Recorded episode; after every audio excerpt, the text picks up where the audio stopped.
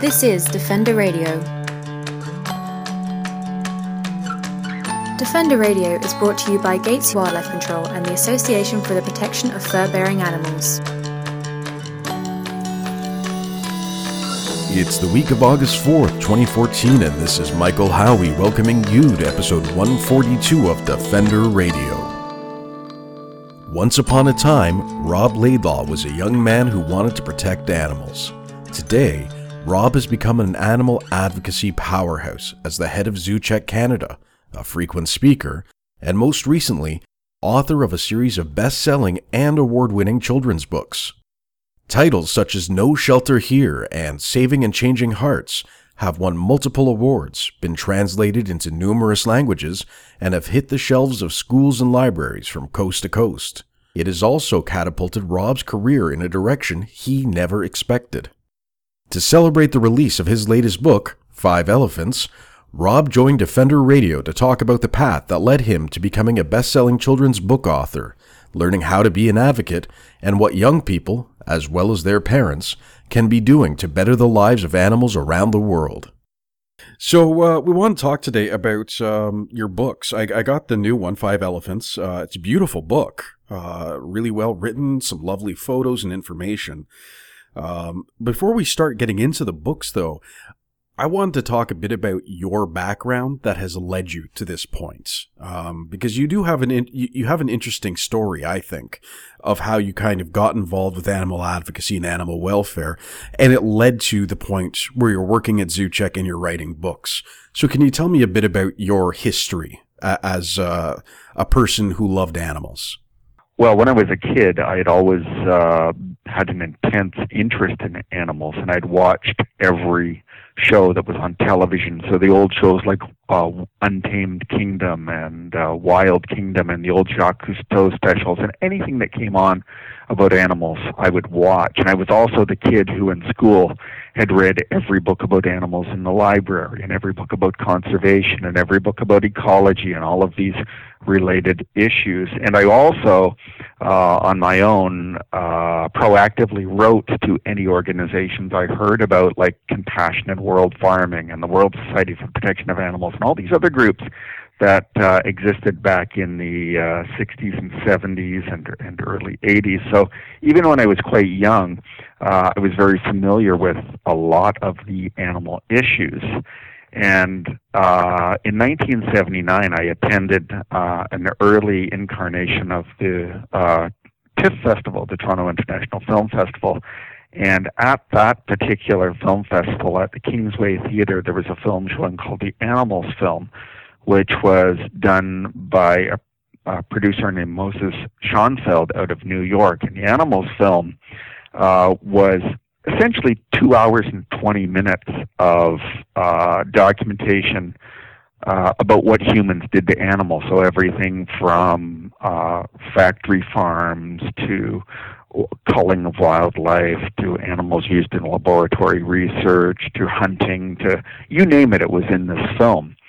And it was actually quite a difficult film to watch, and a lot of people actually left the theater because this was back at a time before the internet, and a lot of the images that are commonplace today, people just didn't see, and they were all in this film. So a lot of people actually felt sick and they left the theater, but I stuck through it, and at the end of this film, there was a segment on uh, a group called the Northern Animal Liberation League, and they were a little bit different than the old Animal Liberation Front, which did the clandestine raids at night to get animals out or cause property damage.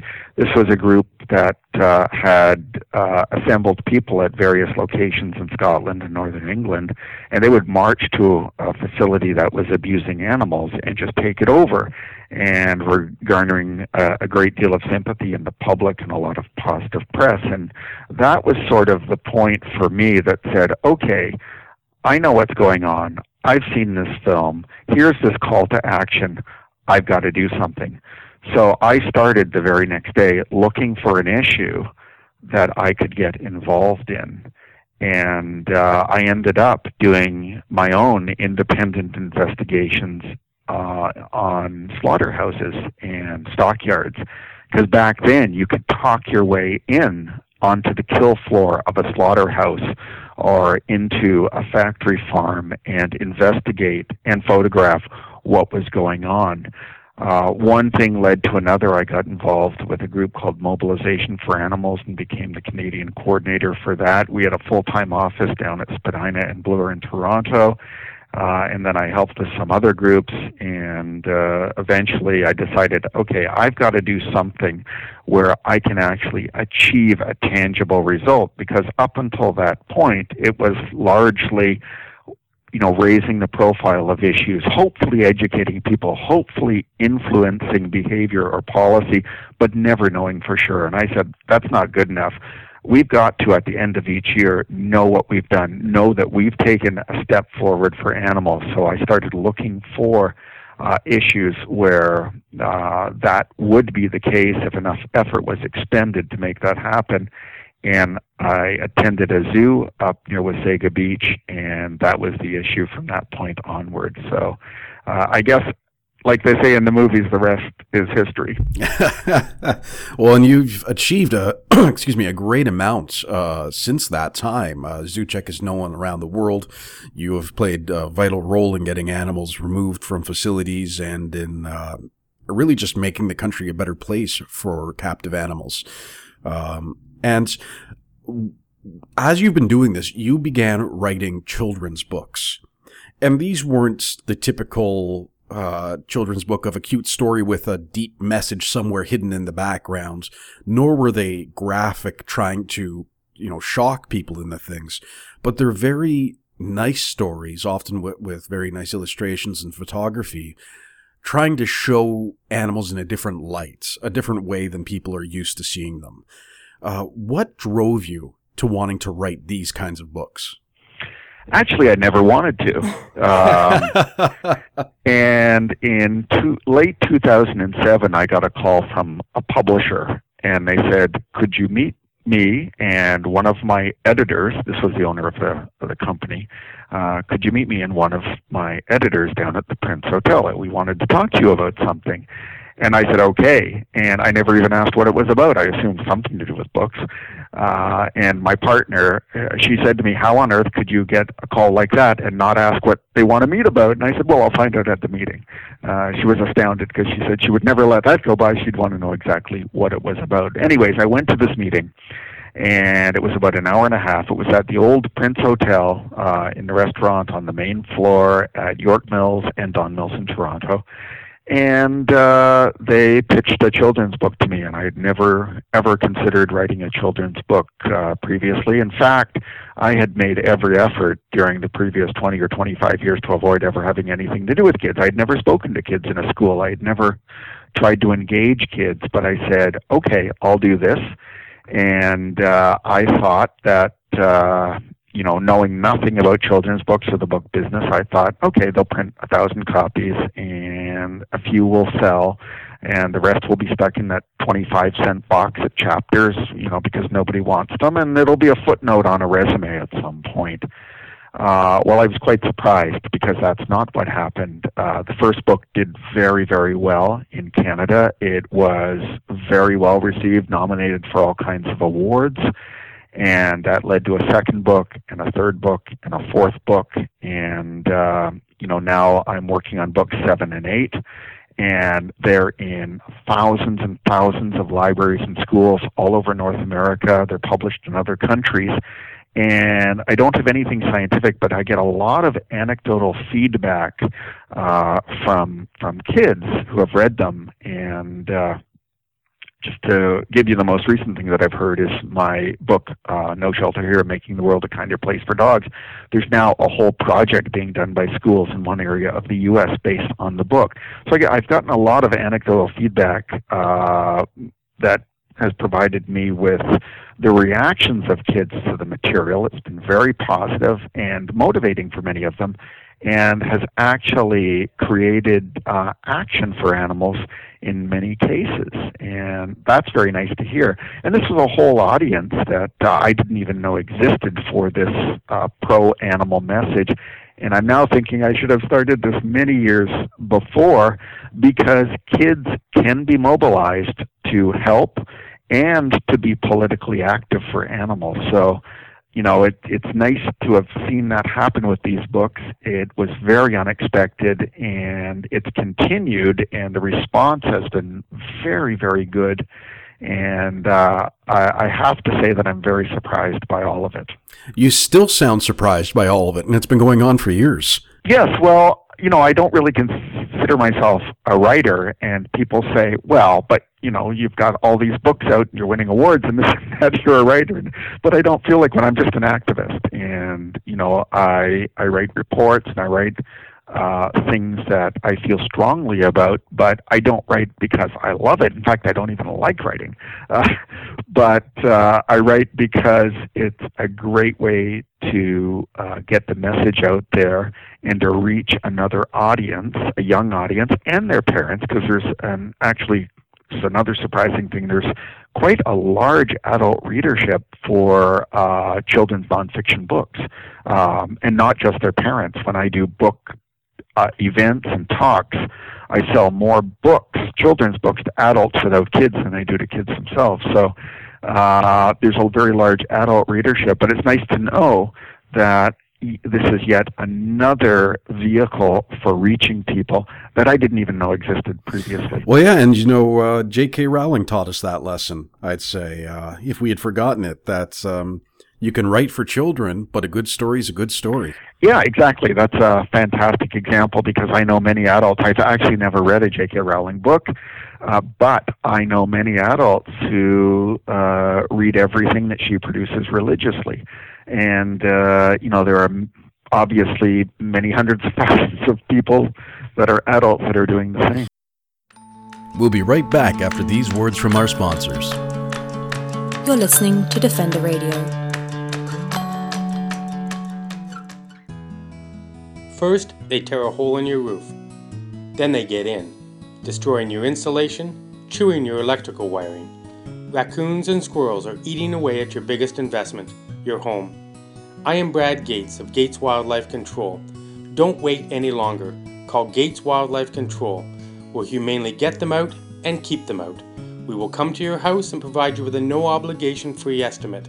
Please visit us at gateswildlifecontrol.com or call 416 750 9453. BearSmart.com is the most comprehensive resource on the web for all things bear. At BearSmart.com, we work hard to ensure people and bears safely and respectfully coexist. Join us as we give bears a voice at BearSmart.com.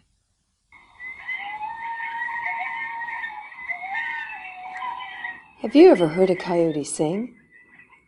Did you know that coyotes are also called North America's song dogs?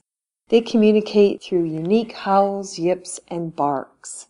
At Coyote Watch Canada, we're committed to fostering peaceful coexistence for communities and their wildlife neighbors by building compassionate wildlife communities one community at a time.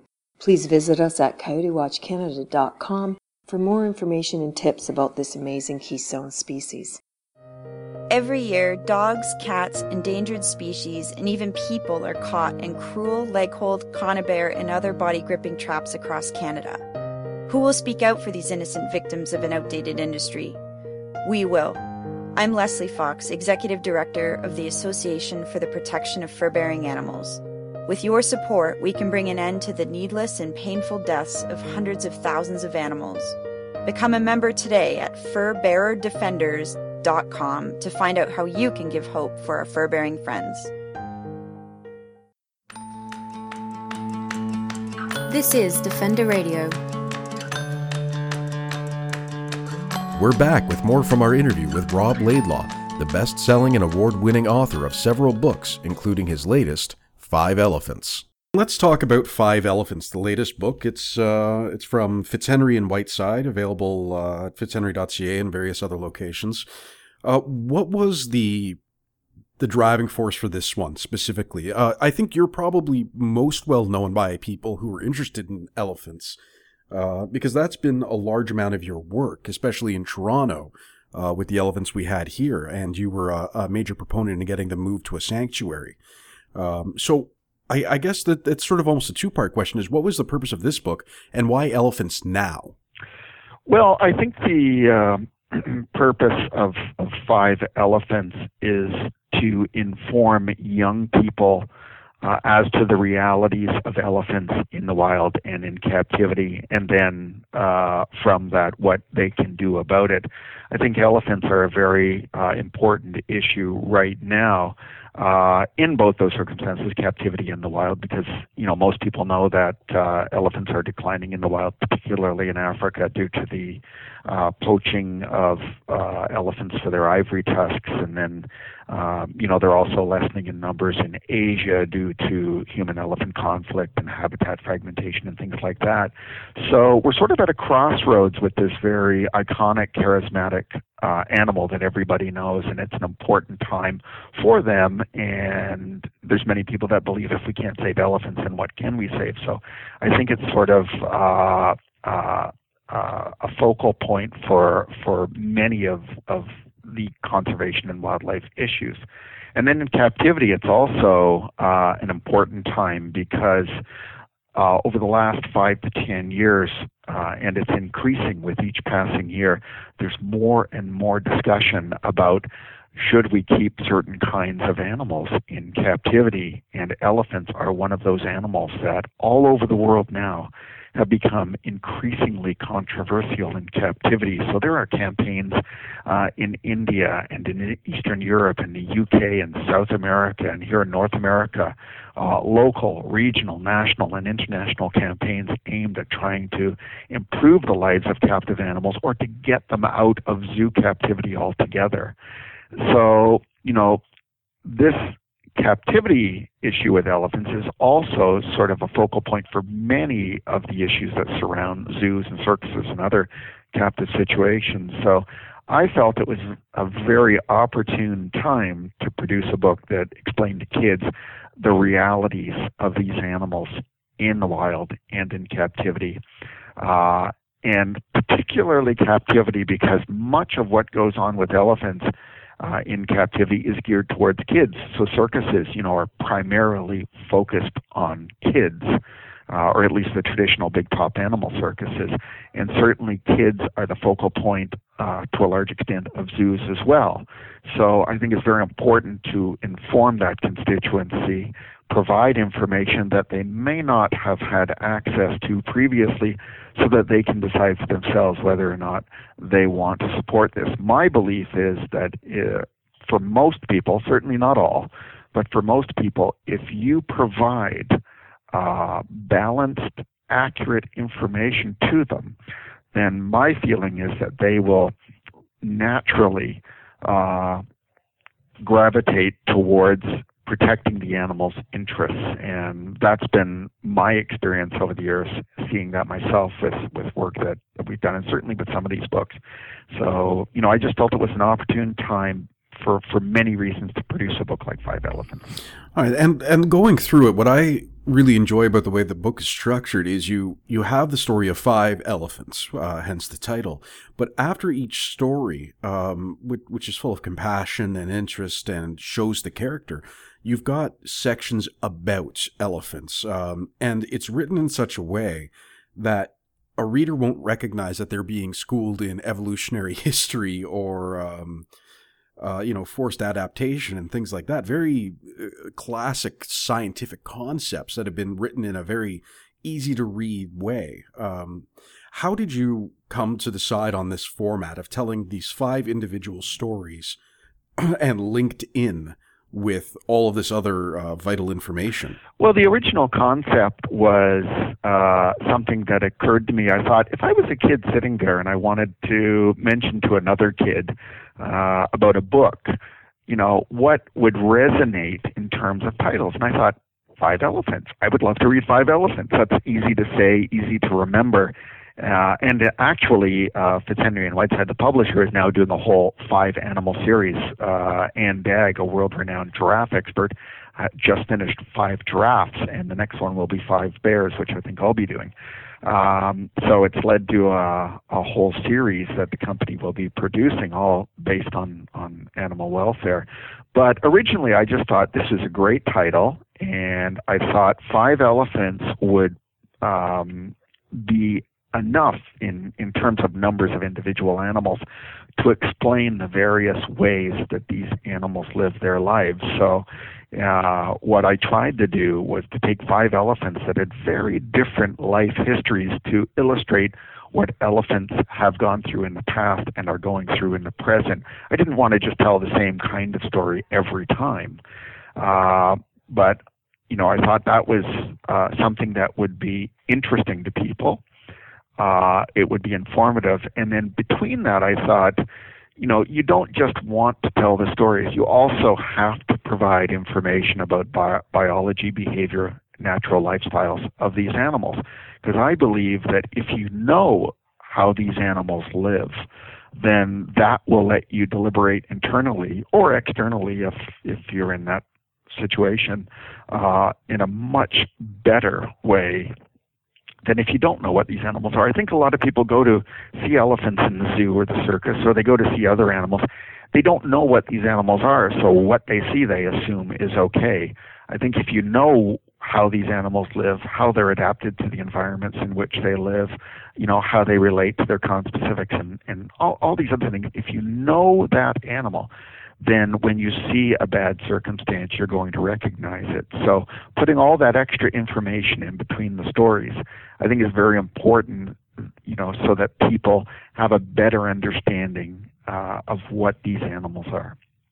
One thing I, I really enjoy is at the end of the book, in the, the chapter uh, Hope for the Future, is you list how to become an elephant guardian. And you've got uh, nine steps for, for children to take part in. You've got stick or the images of stickers for animal protection groups and a listing of elephant welfare organizations. That seems to me to be exactly what you needed as a child, uh, based on what you said. Is that kind of uh, do you do you consider that correlation of what you're providing now uh, so many years later is exactly what you were interested in when you were the age of the target of this book. Oh yeah, I would actually uh, have loved to have had books like that when I was young. um, and I have to say that uh, in this particular book, Five Elephants, there wasn't, you know, I certainly mentioned people who are ha- helping elephants, both adults and kids, uh, but I didn't focus so much on kids this time. In previous books, I've profiled uh, kids, some as young as six or seven years old, that are doing amazing things to help animals. You know, some of them are just volunteering their time at a local shelter for animals. Some of them are, instead of having gifts for their birthday parties, they are soliciting donations and contributing them to causes. But there are other kids at the other end of the continuum, some of them very young, that are running very sophisticated political campaigns and are winning issues. Uh, one of them in my dog book I profiled is, is named uh, Jordan Starr, and he ran a campaign to stop convenience devocalization of dogs in Massachusetts. Well, you know, he was 16 years old, and that campaign resulted in the first uh, anti-devocalization law in the United States. For the, you know, and it was in this entire state of Massachusetts. There are kids doing these amazing things. So, you know, my hope, uh, in addition to you know, helping people be able to make informed decisions is that they inspire at least some people uh, to get active and uh, to see what other people are are doing. Uh, hopefully, that's a motivating factor in getting them to to be active. Absolutely, and my last question for you is actually about the dedication of the book. Uh, you wrote, dedicated to elephant advocates everywhere and to the more than 1,000 park rangers who have been killed trying to protect elephants and other wild animals. And that's something I think a lot of people forget. Um, is the lives that the illegal elephant poaching trade uh, involves. And we uh, spoke with, um, uh, what was it called? Um, I can't remember now, the animal advocacy group out of Europe that's doing uh, investigations and uh, talked a lot about that darker side of this that people don't necessarily see. How important is it for people to recognize the people who have put their lives on the line in the very literal sense to protect these animals that we enjoy reading and talking about?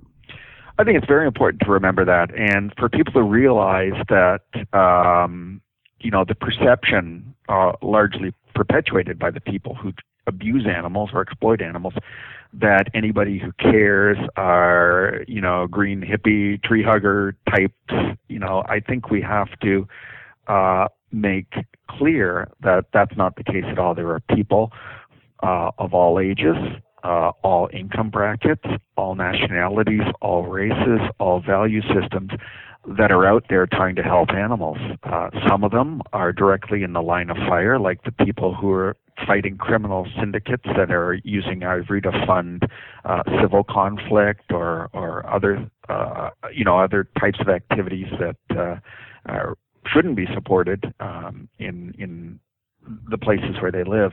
Uh, and of course, there's you know people that are toiling away, working on international treaties and working on changing corporate behaviors and all all other types of activities.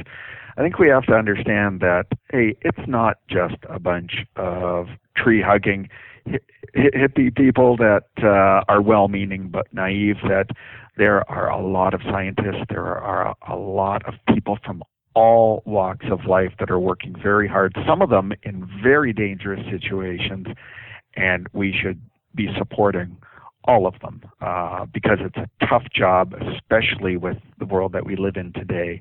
And, uh, you know, if they are not supported, then they're not going to be successful.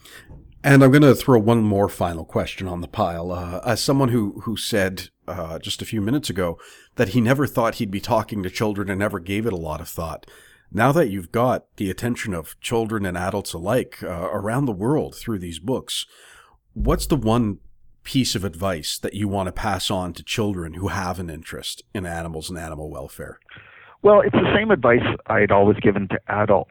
Uh, there's an old saying, and I don't know if I've got it 100% accurate, but you know, uh, the saying is that all it takes for evil to triumph is for good to do nothing. I think that's very true. So the message that I would give to everybody from six to 86 is do something, anything. You know, find your place on the continuum of activity and just get going. You know, it could be 15 minutes a week on the internet looking at these uh, web platforms that you can just plug your name in and send letters off on issues. It could be deciding to, at the other end of the continuum, uh, quit your job and devote your whole life to helping. You know, just find what you can do anywhere on that continuum and do it and always seek to improve. If everybody did that, the world would be entirely different. To learn more about Rob's books, visit roblaidlawbooks.com. That's the show for this week, folks. I'd like to thank Rob Laidlaw for taking the time to chat with us, as well as Brad Gates of Gates AAA Wildlife Control for his ongoing support of this program.